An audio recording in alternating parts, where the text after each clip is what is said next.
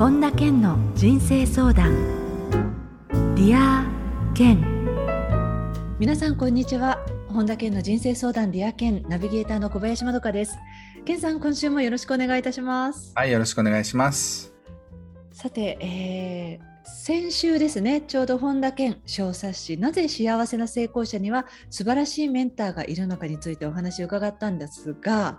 えー、今回はですね1月の28日に絆出版から40代にとって大切な17のことが発売されたということでこのお話を伺いたいんですけれど、はい、本当にもう健さんご自身がいつ新しい本が出たかがもうついていけてないぐらいのペースじゃないですかこれは。そうそう。あそうだった。新しいの出たみたいな感じでね。ね、はい。ちなみにこのシリーズでは去年の2月と9月にそれぞれ20代とそれから30代の17のことが出てるんですけれども今回シリーズ3作目ということで、えー、40代に来ました。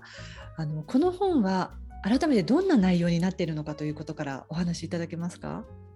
あのこの本はねその、まあ、20代30代に引き続き40代にとって何をやったらいいのかっていうことが書いてるんですけどやっぱりね40代って一番大変なんですよ。であの仕事と家族に自分を奪われないって書いてあるんですけどその人生で一番引っ張られるんですよ親がこうどっちかがこう介護が必要だったり子供もなんか引きこもりになったりとかすると もう親も大変子供も大変夫婦関係も大変仕事も大変っていうのでもうわーってなっちゃうんですよね。だからそうならないようにこうこういうことが大事ですよってことを書いてます。なのでまあ僕としては一番大変な40代に愛と応援を送ってるって感じですかね。あの健さん振り返ってもご自身の20代30代40代で考えるとやはり40代っていうのはそういう意味では大きなポイントでありましたか、まあ、僕はね普通の人とはちょっと違っていて、あのまあ、こういったことをよく知ってたから。だからその仕事とかそういうのも自分でコントロールできる立場にいたのでまた違ったんですけどね。でもやっぱりその40代っていうのがいかに大変なのかっていうのはいろんな人に脅かされてたから、あの僕は本当に幸せな40代を過ごすことができましたね。アメリカに行ったりとか、あのまた長野に研修センター買ったりとか、まあお金はすごい使いましたしその分だけ面白いこともいっぱいあったってことですよね。そうですね、はいね、この帯にね人生の後半は40代で決まるっていうふうにズバッと書かれてあって、うん、これをもう聞いてみてドキンってしてる方も多いんじゃないかなって思うんですけれど、はい、何かその一つ40代を過ごす上でこれだけは考えておいたらいいんじゃないかなっていうアドバイスがあったらここでちょっと教えていただきたいんですけれども。はい、まあ、一言で言うとねこの嵐はもうすぐ過ぎ去るっていうふうに思ってください。はいはい、もうあの40代本当大変なんですよ。親のどちらかが亡くなりかけたり実際亡くなることもあるしえそしてお子さんとかもまだ小さかったりとかねいろんなことで。自分も自分も結構キャリアで結構どうするのかとかってあったりとか、まあ、あの主婦の場合だったらなんかもう子供がある程度離れてきたけども今は忙しいけどお弁当作りながらあと2年でもう私もなんかリストラかとかって思うとああって思ったり、まあ、するんですよね。だからその嬉しいこともあるし大変なこともあるけど大変なことの方が多いのが40代なので、あの落ち込みがちな方も、えー、それがずっと続くわけじゃないよってことをお伝えしたいですね。え今週のね、リア研ここだけの話は、この本の執筆秘話について、ケンさんに伺っていこうと思いますので、興味のある方はぜひチェックしてみてください。えー、ということで、40代にとって大切な17のことは絶賛発売中ですので、えー、全国の書店でぜひお手に取ってご覧いただければと思います。えー、ということで、本田健の人生相談、リア研、今日も最後までお楽しみください。健さん、よろしくお願いいたします。はい、よろしくお願いします。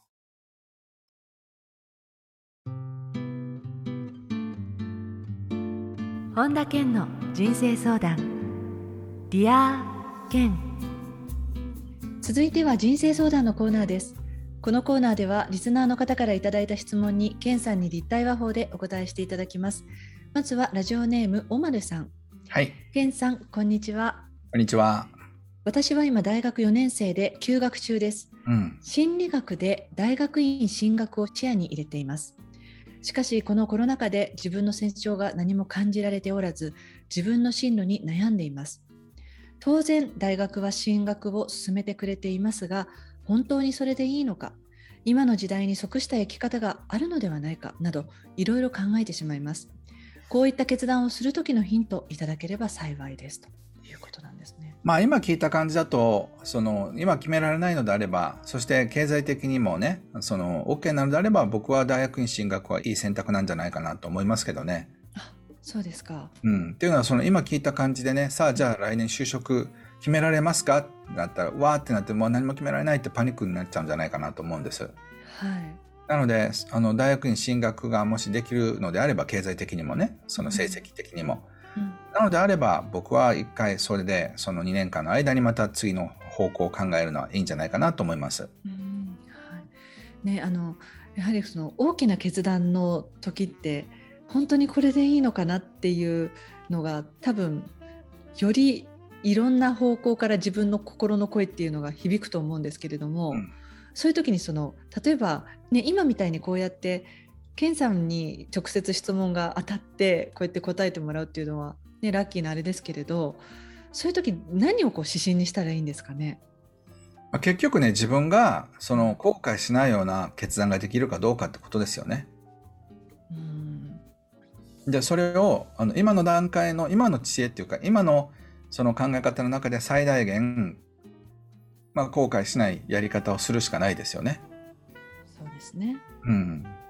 なのでそういう意味でぜひその自分でそのなんか決められない時はしばらく待つってこともありますしねで大学に進学っていうのはある意味ちょっとモラトリアム的なのあるかもしれませんけど、まあ、それもありじゃないでしょうか。はいえー、質問ありがとうございました。えー、続いてはラジオネームふぶさんです。はい。けんさんこんにちは。こんにちは。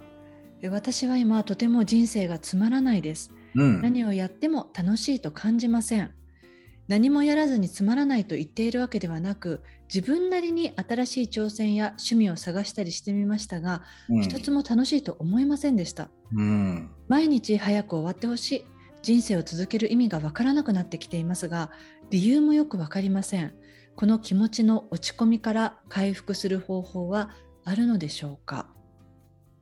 そうですね。先週もそういう方いらっしゃいましたもんね。ね。うん、やっぱりねこの何かを楽しいと感じられないっていうのはまああのコロナのね副反応であのこう鼻が利かないっていうか何も味こう匂いが嗅げないっていうのとね同じだし味覚がなくなったって人が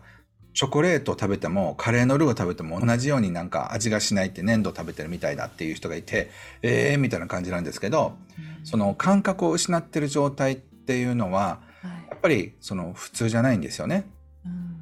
なので何かが楽しいって感じられないっていうのは、まあ、ちょっと心がその麻痺してるというか疲れてる状態なんだと思います。うん、なので何かつまらなくないものを探すっていうのがまあおすすめというかそれをやるしかないというかそれをあのややり続けられるかどうかってことだと思いますね。これはね本当に自分で自分を変えることができないとやっぱりこう自殺願望が高まったりだとかっていうふうにもなりかねないですよね。まあ、そしてその、もう食べ物も味がしないっていうか、もうあんまり美味しくないっていうのは、どんどんどんどんどんどんハマってしまう。その一個手前ぐらいね、えー、いらっしゃると思います。なので、例えば、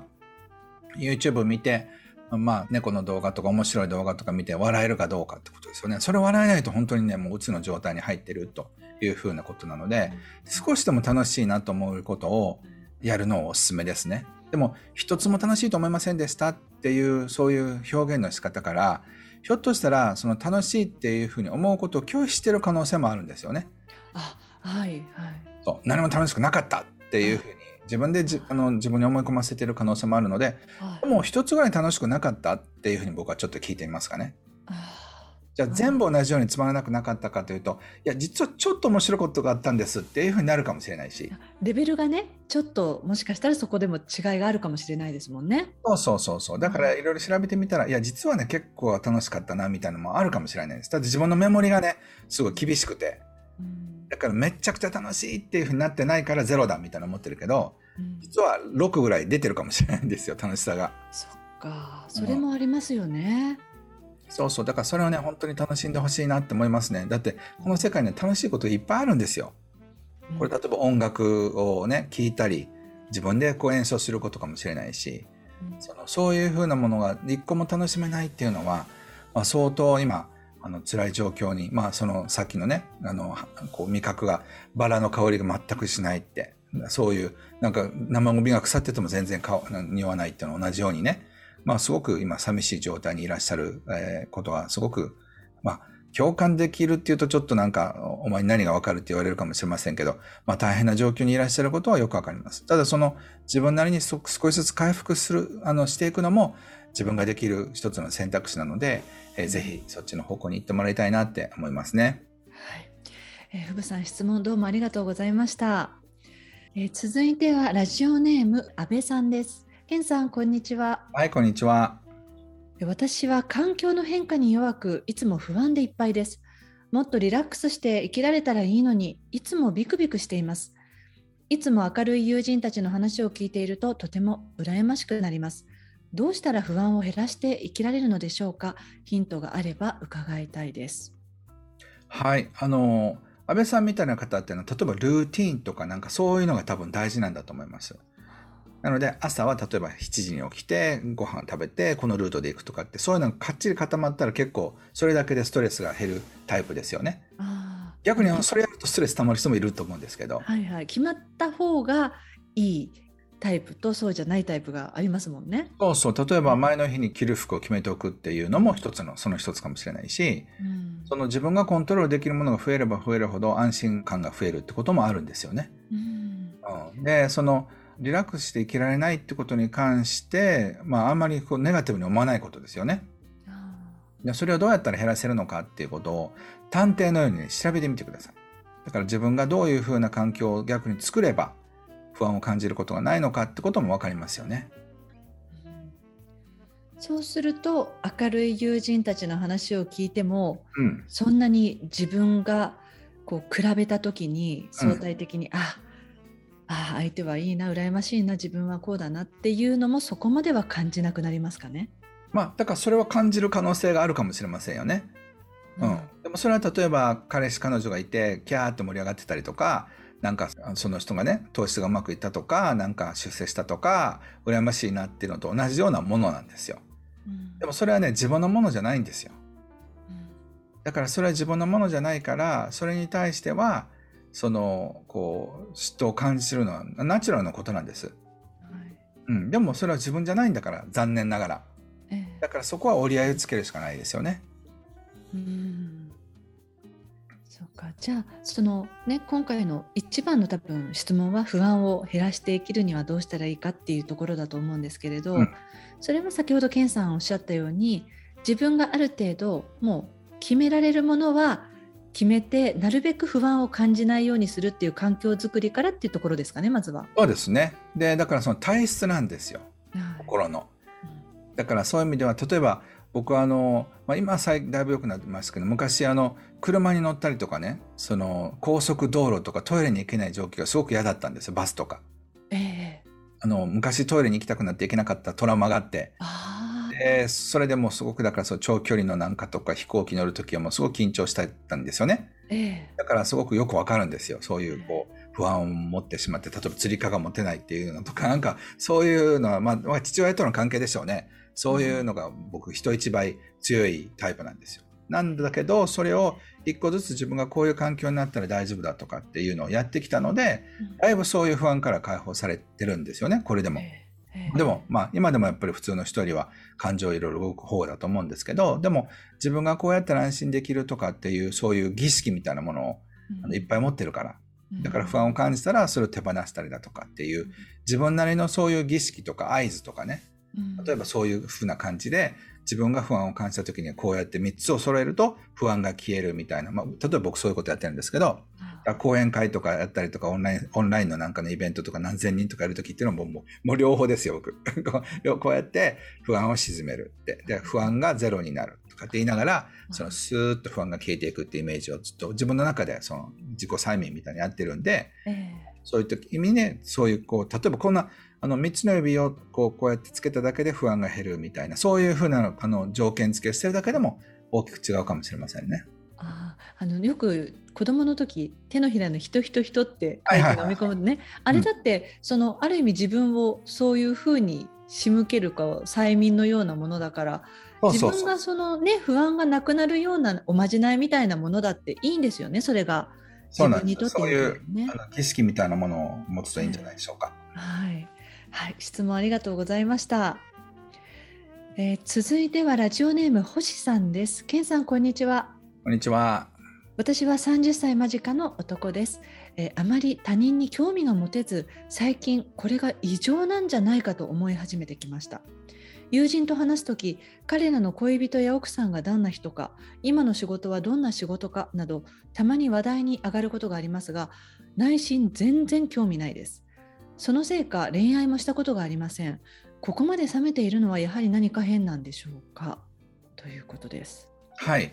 あの正常異常って見ていくとノーマルではないというふうに思います。これって例えばねその何かに対して関心があるかどうかっていう意味でいくと例えばその誰かと付き合うとかそういう性的なものとかに関して、まあ、男性が好き女性が好きっていうのはあると思うんですよね。それと同じでアセクシャルっていう人がたちがいてこうそういう人間関係とか男女関係とかそういうこうセクシャルな関係にもともと全然興味がないっていう人たちが一定数いるんですよ人口の。だからその可能性はありますよね。えー、だからその正常か異常かっていうとあのどちらかというと多数派少数派っていう言葉の方が僕は好きなんですけど、はい、どちらかというと少数派に属する方なんじゃないかなと思います。えー、でも正常か異常かっていうと異常ではないですよね。そうするとあの例えば興味ね持てないのは変なことなのかっていうふうに自分にこうなんとなく疑念を湧いてる状態でこのメールを送ってくださってると思うんですけれど、あのどうでしょうね？それがそれで自分だっていうところ、そうそうそうそう。ね、うん、っていうのは人によってね興味があの違うんですよ。うん、例えばあのあの経済評論家の森永さんって牛乳瓶の蓋とか集めたりとか、はい、あのお弁当のあのあの箸が入ってるやつとか集めたりとかしてるんですよね。であの対談の途中っていうか休憩時間にとうとうとそのあのペットボトルの蓋とかそういうの集めるのが楽しいかってことを話されてたんですよ。ペットボトルとかねこの空き缶みたいなものを捨てちゃうのはもう罪ですよみたいな感じのこと言われててだから、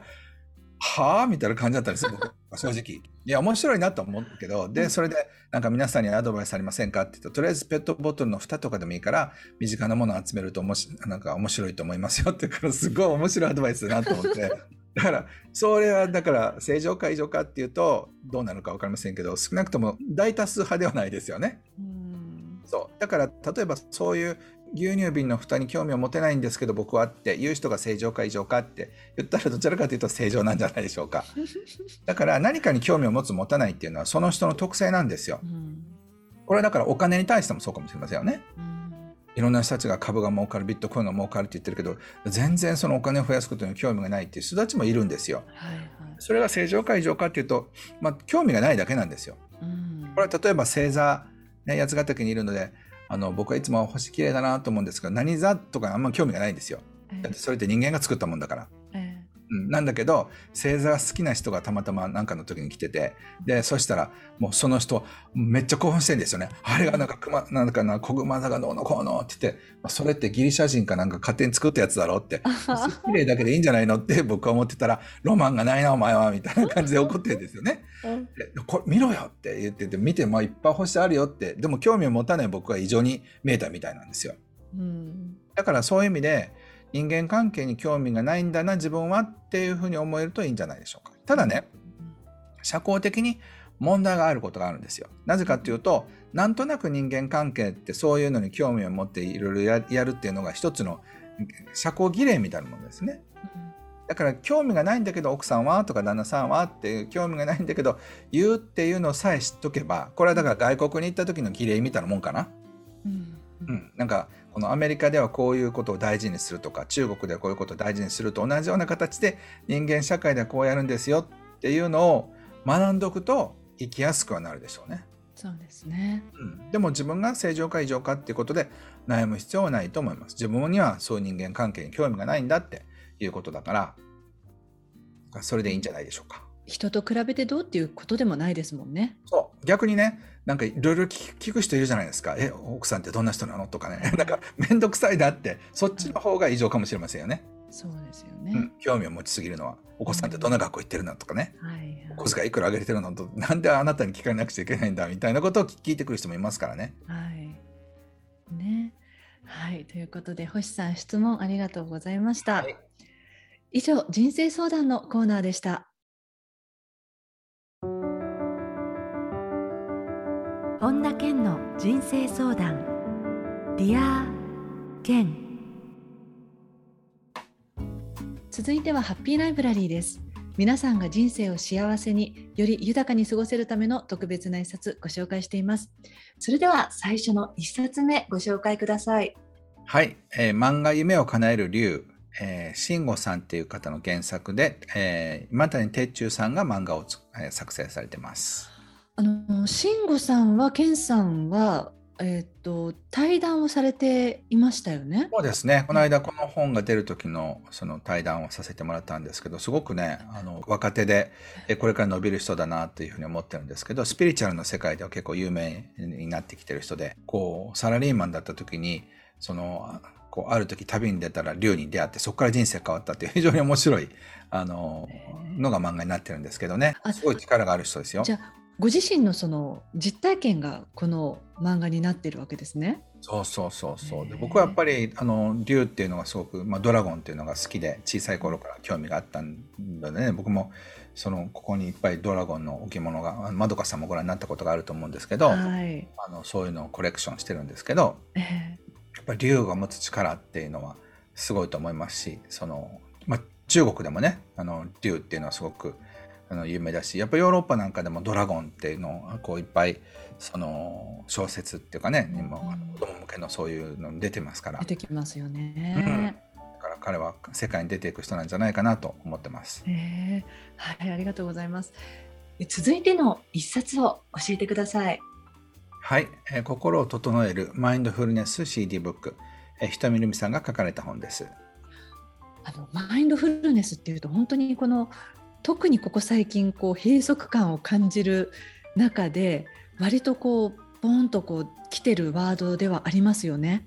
そうですね。あの、ひとみさんってインドで修行されたりとか、もともとアナウンサーだったの、電気のね、あの、姉さんだった人がアナウンス、あの、アナウンサーからインドでもうなんか、こう、すごい死の思いをしながら修行したり、瞑想したりだとかして、筋金入りの、なんか適当になんちゃったマインドフルネスじゃなくて、もうすごい深いところから、えー、やられる方で、今ね、企業研修なんかでも、あの、活躍されてる方なんですけど、僕も個人的にも、もう16、7年ぐらいお付き合いがあるのかな。あ、そうなんですね。はいすごい魅力的な方ですよ。えー、これはあの CD ブックということで、うん、こう CD を聴きながら何かそのマインドフルネス。そうですね。だから特に今あのコロナでね心がこう疲れてる方も多いと思うのでお役に立てたらと思います。はい、えー、このコーナーではあなたからのおすすめの一冊も募集しています。リアケンアットマーク iuoffice.com までお送りください。以上ハッピーライブラリーのコーナーでした。それではケンさん今日の名言をお願いします。昨日は取り戻せないけれど、明日勝つか負けるかは自分次第だ。リンドン・ジョンソン。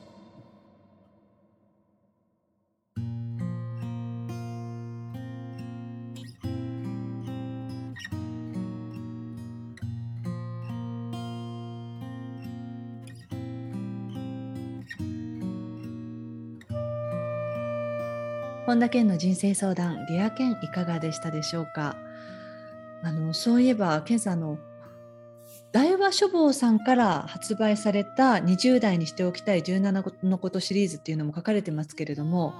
これあの年代別でねそれこそ10代から20代30代40代50代60代までこのシリーズはありますよね。はい、そうするともちろんこの60代っていうのは検査にとっては未来のことですし50代でも、ね、まだ前半なのでそういう意味では10代の書く時とそうやって自分がまだ経験してないその世代を書くっていうとかなりこのスイッチっていうのも切り替えたりするんじゃないですか？そうですね。あのただまああの今まで体験した世代に関しては自分の記憶がありますから、ええ、いいんですけど60代ってまだ僕体験してないから、ね、だからあのいろんなその想像とそれから70代以上の人のインタビューからあの60代が見えてくるってことはありますよね。うんそうするともちろんもういろんな方健さんお知り合いにいらっしゃるからインタビューの数もすごいと思うんですけれど、うん、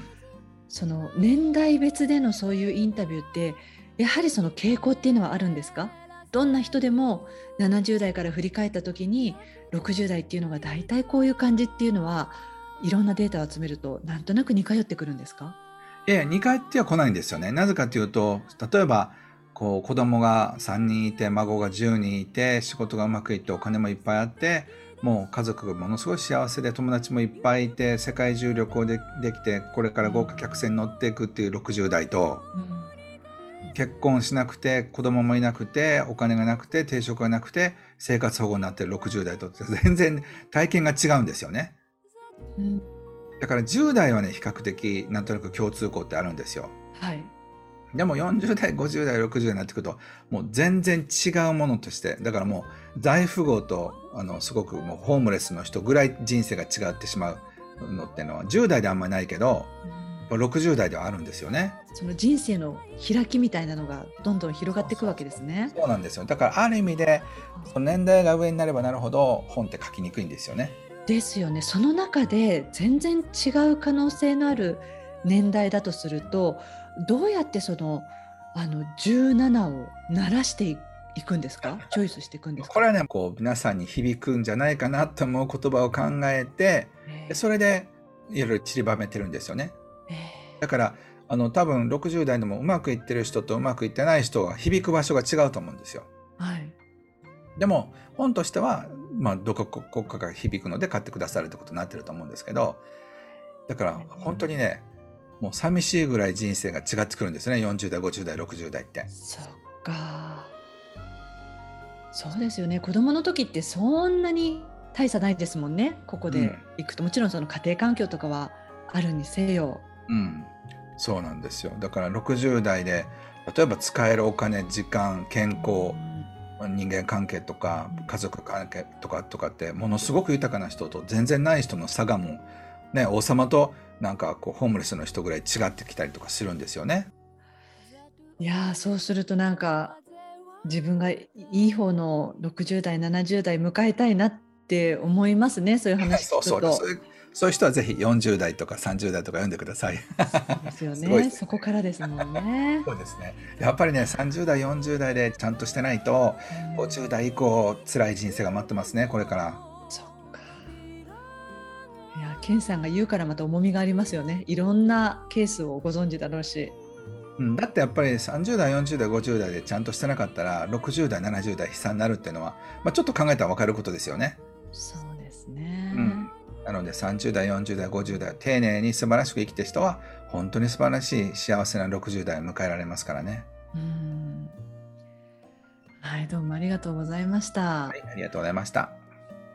えさて本田健オンラインサロンでは毎月980円でサロンメンバーのみが視聴できる健さんのオンラインセミナーや特別ゲストとの対談などいろいろなコンテンツを配信しています2022年1月から毎月100円で600回以上のこの Dear 健のバックナンバーが聞き放題の Dear 健プレミアムがポッドキャストでスタートしていますボイシーでは毎朝無料配信中の本田健の1分間コーチングそして毎月本田健の書き下ろしの新刊が読める本田健書店や最新情報に関しては本田健の公式ホームページや LINE アットで配信していますのでぜひご確認ください。えー、ということで健さん今週もどうもありがとうございました。はいありがとうございました。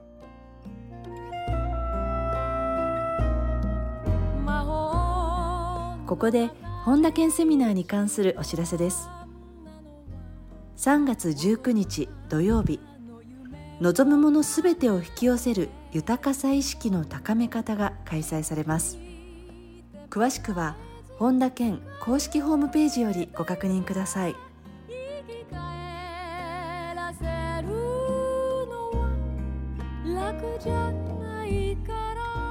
本田健の人生相談 Dear 健。この番組は提供アイウェイオフィスプロデュースキクタス早川洋平制作ワルツ高知博桐原哲人ナビゲーター小林まどかでお送りしました。